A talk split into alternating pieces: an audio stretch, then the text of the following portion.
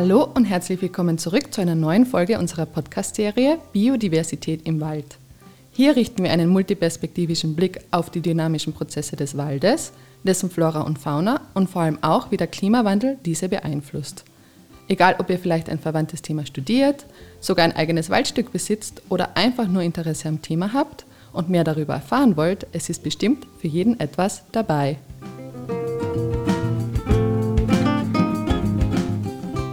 Weißt du, was zu tun ist, wenn du einen Waldbrand oder einen Brand in der Nähe eines Waldes entdeckst? Nein? Naja, dann hast du heute genau die richtige Podcast-Folge gefunden. Denn heute werden wir klären, wie man am besten, ohne sich selbst natürlich in Gefahr zu bringen, auf einen Brand reagiert und auch wie die Feuerwehr normalerweise vorgeht, um größere Katastrophen zu verhindern.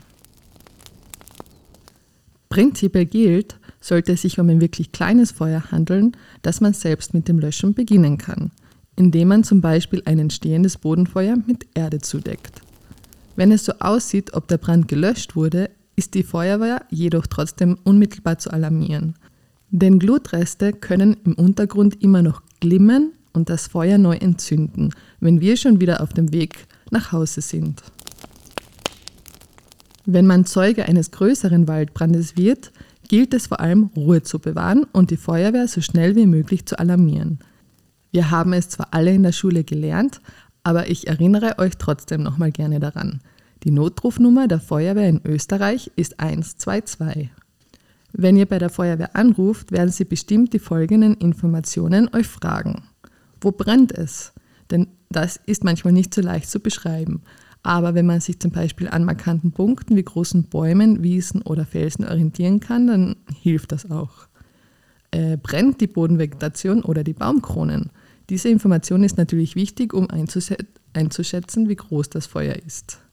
Sind Menschen und Tiere oder Sachwerte wie Häuser oder andere Einrichtungen in der Umgebung in Gefahr oder gibt es sogar Verletzte? Und schlussendlich, wo befindest du dich? Denn wenn möglich, ist es am besten, wenn du auf die Rettungskräfte warten kannst und sie zum Brandort führen kannst. Auch für die Feuerwehr gibt es bestimmte Abläufe, die je nach Situation verfolgt werden. Dabei ist es wichtig, dass schnell reagiert wird, genügend Einsatzkräfte zur Verfügung gestellt werden, diese über den Plan zur Brandbekämpfung informiert sind richtig über das Gebiet verteilt werden und vor allem auch Wetterfaktoren wie zum Beispiel Windrichtungen berücksichtigt werden. In Absprache mit der Feuerwehr kann der Waldbesitzer oder die Waldbesitzerin auch helfen. Sie können zum Beispiel Schneisen anlegen, um Barrieren vor dem Feuer zu bilden oder Pfluggeräte zur Verfügung stellen, damit ein Wundstreifen zur Eindämmung des Feuers angelegt werden kann. Sie können der Feuerwehr auch mit wichtigen Informationen zur Seite stehen, da sie den Wald und die Umgebung am besten kennen. Vermutlich wissen die Besitzer auch genau, wo sich die potenziellen brandbeschleunigenden Gefahrenquellen befinden. Wenn es soweit kommt, dass das Feuer die Möglichkeiten der Einsatzkräfte übersteigt, dann wird die Feuerwehr versuchen, das Feuer zumindest einzugrenzen. Hierbei können die Waldbesitzer wiederum helfen, eine eventuelle natürliche Barriere zu finden. Bei einem Einsatz muss die Feuerwehr natürlich viele Entscheidungen treffen und das schnell. Bei den meisten Einsätzen gibt es aber auch Wassermangel, was heißt, dass die Einsatzleitung genau überlegen muss, wie viel davon wo verwendet werden sollte, um Menschen, Wald und andere Strukturen zu schützen. Dabei gilt, dass Menschenleben ganz oben auf der Liste stehen, gefolgt von Tieren und insbesondere Nutztieren, Gebäuden und leicht entzündbarer Vegetation. Wir hoffen natürlich, dass keiner von uns sich in einer Situation befindet, in der er oder sie einen Waldbrand miterlebt. Aber zumindest wisst ihr jetzt, was zu tun ist.